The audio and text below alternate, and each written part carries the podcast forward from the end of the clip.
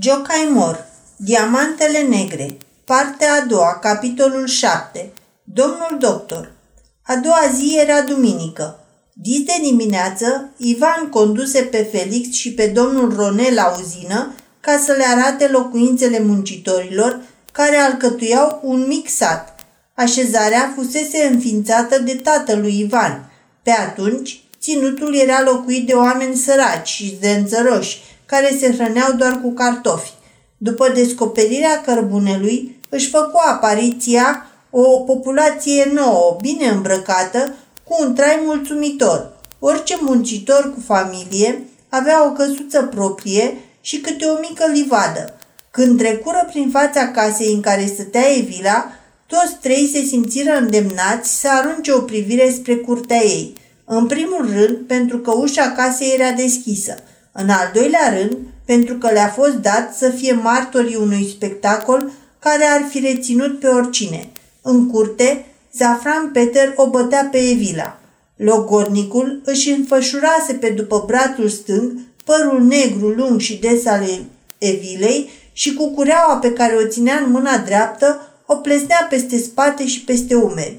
Înfățișarea flăcăului îndreptățea într totul porecla de antropofag – Sub gene îi se vedea partea de sus din albul ochilor. Sprâncenele îi se împreunau la începutul cutei adânci care îi prăzda fruntea, fața era palidă, iar buzele întredeschise lăsau să îi se zărească dinții în scrâșnire. La fiecare lovitură îi punea fetei câte o întrebare scurtă și răstită cam astfel. Ai să te mai împotrivești? Te mai încăpățânezi? Mă mai înfrunți? Fata nu plângea, nu se ruga, ci doar își apăra gura cu poalele șorțului și când flăcăul o trase cu brutalitate de păr și îi smuci cu violență capul, se uită la el rugător, cu ochii plini de blândețe. Bront nu cunoștea însă limbajul ochilor ei. Ei, ia uite, strigă Felix, cenușereasa și logodnicul într-o scenă pastorală. Așa este, răspunse Ivan cu indiferență. Cum poți să lași pe banditul ăsta să bată o fată atât de frumoasă?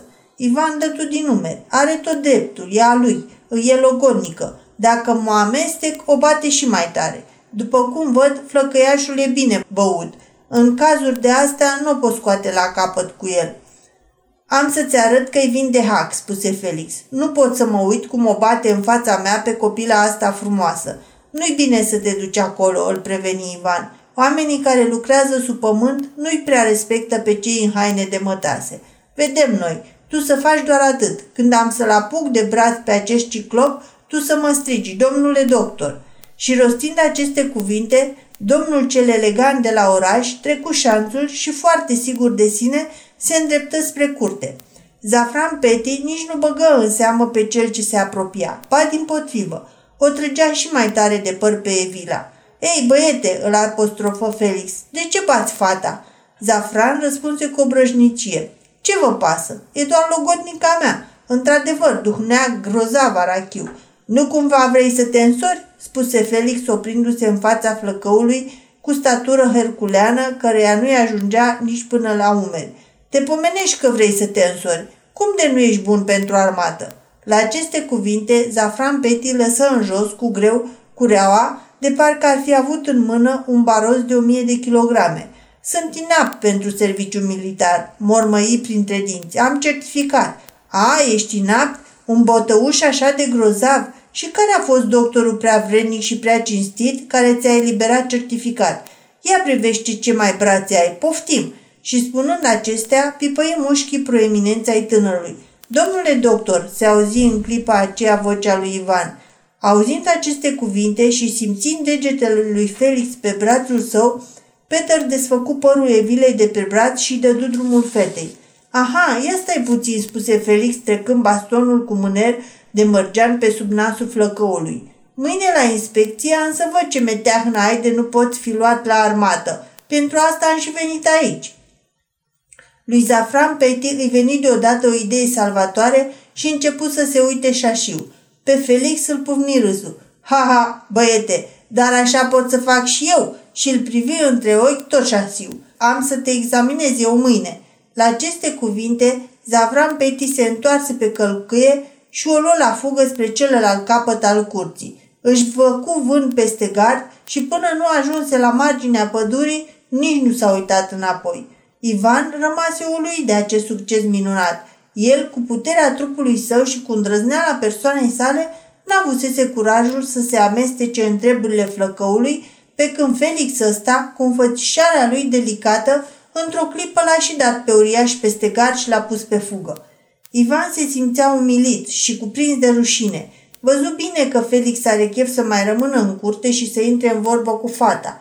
La așa ceva chiar că nu mai avea rost să caște gura. Hai să mergem, îi spuse lui Rone. Domnul Kaulman ne va, ne va ajunge din urmă.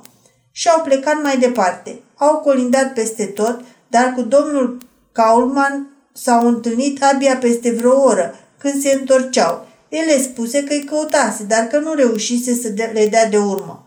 După ce rămăsese singur cu fata, Felix o întrebase pe un ton plin de milă și de înțelegere. Cu ce ai greșit față de acest om de te-a bătut așa?" Fata își șterse repede ochii cu șorțul și încercă să zâmbească. Zâmbetul acela strecurat printre durere și amărăciune avea ceva caracteristic. Era și prefăcătorie, dar și sinceritate. O, domnule, a fost o glumă. Așa glumește el cu mine. Mersi de așa glumă. Ia uite-te cum s-a umflat carnea pe unde te-a croit cu cureaua. Felix se întinse o oglinjoară de buzunar și ea, când se văzu în oglindă, se roși toată. Urma lăsată de lovitură porea cu o furie. Să vedeți, domnule, spuse fata luând un aer serios, pentru ce s-au întâmplat toate astea. Am un frate mai mic, care e schilot. Suntem născuți din același tată și din aceeași mamă. După moartea tatălui nostru, mama s-a remăritat cu un bețivan care ne bătea într-una și ne alunga. Odată, pe fratele ăsta al meu, când avea numai trei anișori, l-a zvârlit de pe masă unde l-așezase mama. Era furios nu știu de ce. În căsătură, fratele meu și-a rupt mijlocul și a rămas chilot. Pieptul și spatele ei s-au strâmbat, nu-și poate mișca picioarele și se împleticește limba când vorbește. De vină e numai tatăl meu vitreg. După ce l-a schilodit, se ținea de el și mai rău, îl chinuia și mai tare. Cât de bătăi n-a înghițit, n-am înghițit eu în locul lui, mai ales după ce a murit mama. Dar și el, tatăl meu vitreg, a murit curând după aceea. Beat fiind, a căzut într-un puț de mină și și-a frângâtul. gâtul. De atunci suntem singuri. Trăim amândoi din ce câștig eu ca zilieră.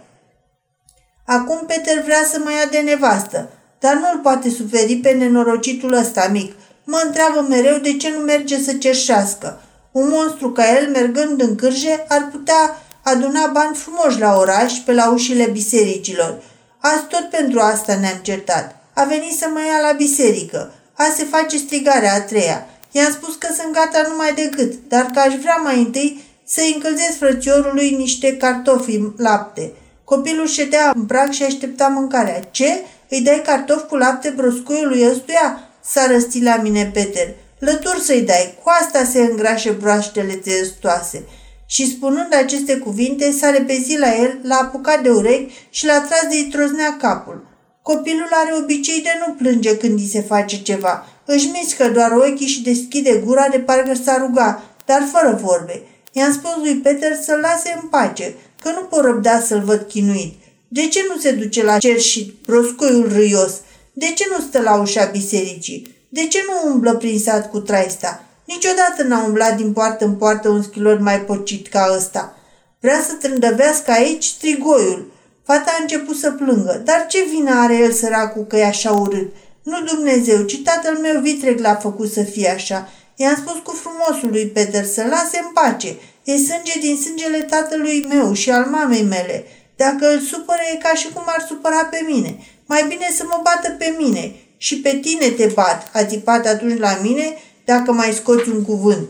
Apoi a început să-l tragă pe copil de urechi până în curte. Haide, pui de buhai, haide la ușa bisericii sau te mănânc. Și se strâmba la el de țipa copilul de frică. Supărată cum erau, văzând eu asta, m-am repezit la el și am smuls băiatul din mână. N-ai voie să-l chinuiești, altfel se termină totul între noi doi. Copilul s-a ascuns în cuptor. Peter s-a supărat că nu l-am lăsat să chinuie copilul, m-a apucat de păr și m-a bătut măr. De aici înainte fiecare zi o să fie așa. Nu, fata mea, spuse Felix, nu o să fie așa în fiecare zi, pentru că flăcăul tău trebuie să-și facă mai întâi serviciu militar. Nu se poate ca un băiat atât de puternic și de vânjos să tragă chiulul de la armată. Dacă toți ar face așa, cine dracu ar mai apăra împăratul și țara? Nu se poate admite așa ceva. Dumneavoastră sunteți într-adevăr medic? întrebă fata cu îndoială în glas. Cum să nu fiu, dacă îți spun? Atunci, atunci poate îmi puteți spune dacă frățiorul meu se mai poate vindeca sau nu. Sigur că îți pot spune. Ia adul încoace. Evila intră în bucătărie și cu multe rugăminți și vorbe bune reuși să-l scoată pe schilot din cuptor unde se ascunsese de prigonitorul său. Într-adevăr, era un exemplar neobișnuit de material uman irosit anapoda. Parcă natura n-ar mai fi avut destulă plămadă și l-ar fi făcut din rămășite. Membrele lui nu se ajutau între ele și nu se supuneau aceleiași voințe. Evila îl luă în brațe pe acest monstru înfricoșat care scâncea și sărutându-i fața ca de pergament, îl tot îndemna să nu-i fie fică de domnul acela – Felix îi pipăi membrele schiloade cu seriozitatea unui doctor, apoi, pe un ton sfătos și sigur de sine, îi zise O, dar boala asta se poate vindeca, numai că durează mult și e nevoie de multă îngrijire. Există la Viena un institut, se numește Institutul Ortopedic, unde din astfel de infirm ies flăcăi ca bradul. Adevărat? întrebă fata apucându-l pe Felix de mână. L-ar primi acolo pe Ianoșca, ar costa mult? Nu s-ar putea să mă duc să lucrez acolo în institutul acela care îndreaptă oasele și pentru când muncesc să-l facă sănătos pe Ianoșca? Cum să nu se poate, spuse Felix cu seriozitate, mai ales dacă te recomand eu, care am influență mare acolo. Un singur cuvânt de-al meu ajunge. O, oh, vă rog, faceți asta pentru mine și Dumnezeu o să vă binecuvânteze, șopti fata și aruncându-se la picioarele lui Felix, și acoperindu-i mâna cu sărutări, începu să plângă din adâncul inimii. Am să slu- slujesc, am să muncesc zi și noapte. Nici câine nu o să vă trebuiască. Am să fiu eu și câine, numai să-l pot face bine pe Ianoșca, să iasă om din el, să nu fie nevoit să ceșească pe la ușa bisericii. Viena e departe? Felix râse. Nu cumva crezi că ai putea să mergi pe jos ducând pe frate tău în brațe până acolo? Să n-ai nicio grijă. Odată ce mi-am dat cuvântul, mă țin de el. Am trăsura mea cu care am venit aici. Dacă vrei, vă duc pe amândoi. O, oh, eu am să stau cu Ianușca în brațe în față, lângă vizitiu. Bine, fata mea, spuse Felix cu aerul unui protector milostiv. Mie îmi place să fac bine săracilor. Dacă ești hotărâtă să vii la Viena de dragul fratelui tău și să-l lecuiești acolo, acum ai ocazia. Numai să fiți gata odată cu zorile când se aude cornul poștalionului ca să vă pot lua iar pe bruta aceea scoateți-o din cap. Săptămâna viitoare o să fie încorporat într-un regiment de pionieri și patru ani nu mai scapă de acolo. Și acum ia banii ăștia. Fă rost pentru dum de o pătură caldă pentru fratele tău. Noaptea e răcoare și eu călătoresc zi și noapte. Fata rămase atât de uluită că îi dăduse și bani încât uită să-i mulțumească. Erau două bancnote de câte zece, sumă mare în mâna unei fete sărace. Domnul ăsta nu glumește și, desigur, un domn foarte mare, un domn foarte milostiv. Și aduse aminte că ar fi trebuit să-i mulțumească pentru bani abia după ce Felix plecase, dar nu se cuvenea să fugă după el pe uliță. Evila se bucura ca un copil, doar era încă copil, și râzând și cântând prinse a sări în jurul fratelui său. Îl așeză pe laviță, îngenunchie în fața lui și îi îmbrățișe în mijlocul schilod. Plecăm, Ianușca, scumpule, cu trăsura la Viena. Hop, căluțule, hop, cu trăsura cu patru cai, cu flopoței la gât. Dii, căluțule, dii, vântule, cu Ianușca în brațele mele. Ianușca o să aibă medicamente bune care o să-i întărească mâinile și picioarele, o să-i îndrepte pieptul și spatele, are să fie un flăcău ca toți ceilalți. Venim acasă pe jos, uite așa, a plecat cu căruța și a venit pe jos, fără cârje. Până la urmă îl făcu să râdă și pe micul infirm.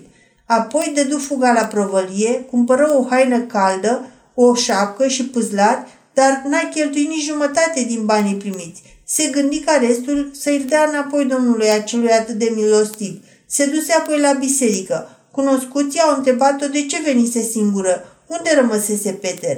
Elvila le răspunse că nu-l văzuse toată ziua. E drept că nu se cuvenea să mintă duminica înainte de liturghie, dar în cazul de față, minciuna era o datorie. Femeia sau fata pe care a bătut-o soțul sau logodnicul e datoare să ascundă că a fost bătută. Dumnezeu este iertător, iar oamenii cer această minciună. Zafran Peter nu s-a arătat nici la biserică. Spre rușinea ei, Evila a trebuit să asculte singură când de pe Amvon preotul vesti pentru a treia oară căsătoria lor. Tot nu se mai alege nimic din ea. Dar după amiază au apucat-o părerile de rău. Cum să lase ea pentru totdeauna aceste meleaguri pe logodnicul ei, cunoscuții, lucrurile pe care le cunoștea atât de bine și să plece în lume, acolo unde nu ajunge nici măcar o pasăre de pe aici. Spre seara, acest regret o îndemnă să o pornească spre pădure, în căutarea lui Zafran Peter. Oare bănuia unde o să-l găsească?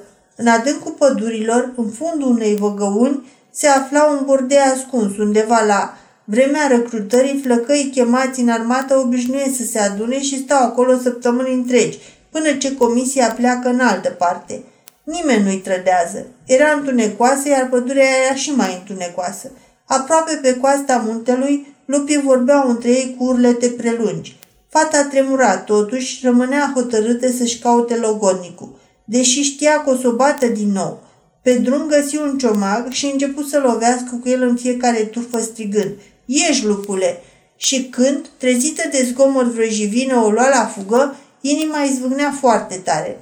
Valea se făcea tot mai adâncă și tot mai întunecoasă, dar ea nu se temea. În sfârșit, în întunericul văii, zări o lumină singuratică. Era bordeiul. Se grăbi spre acel loc. Ajungând mai aproape, auzi sunete de cimpoi și chiuituri. Cei din bordei erau veseli.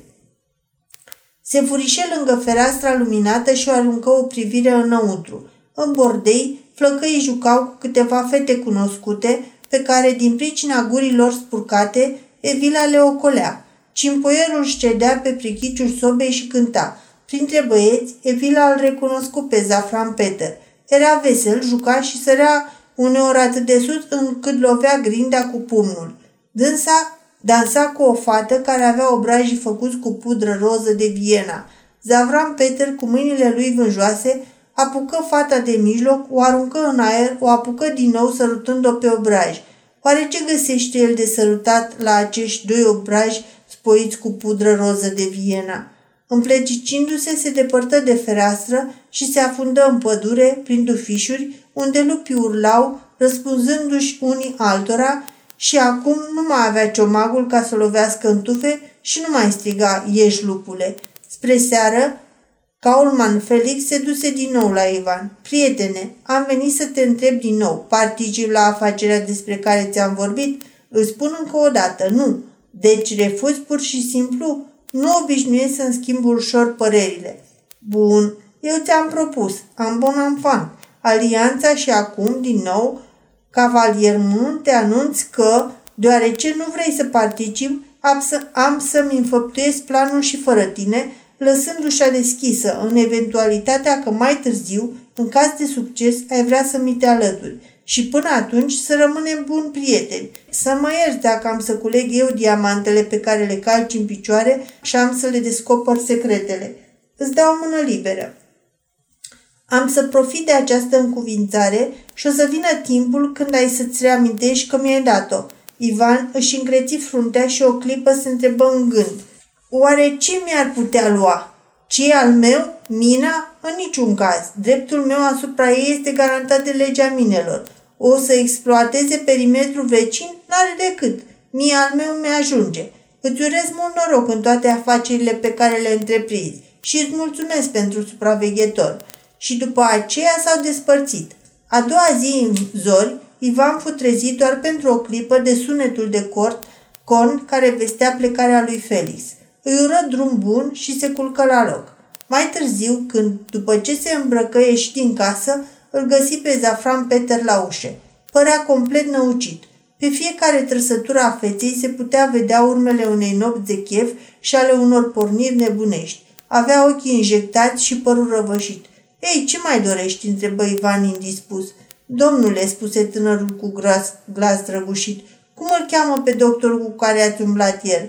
Ce-i cu el? A răpit-o pe Evila, urlă Peter ca scos din minți și dădu cu pălăria de pământ, se apucă de păr, smulgându-și-l, după care, cu pumnii strânși, amenință spre cer. În primul moment, lui Ivan îi păru grozav de bine auzind acest lucru. Așa-ți trebuie, animal turbat ce ești. Îți place?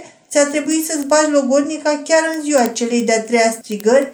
O, domnule, scrâșni Peter, frecându-și fruntea cu pumnii. Am fost beat. Mai știu eu ce am făcut și pe urmă ce fel de bătaie a fost aceea? Cu o curea subțire. E un lucru obișnuit la noi țăranii. Țăranca nu crede că iubește bărbatul până când nu o bate odată bine. Pentru atâta lucru să mă părăsească, să fugă cu un domn. Ivan ridică din numeri și dădu să treacă mai departe, dar muncitorul prinse de pulpana hainei. Ce să fac acum? Ce să fac? Ivan era amărât și furios. Îl împinse pe Peter deoparte și îi dădu pe scurt aceste sfaturi. Du-te la dracu, intră la o cârciumă, bea încă un pahar de rachiu, pe urmă caută-ți altă logodnică printre cele cu călcâiele crăpate, care se bucură dacă le bați în fiecare zi. Peter își luă pălăria de jos, apoi zise cu voce de moală.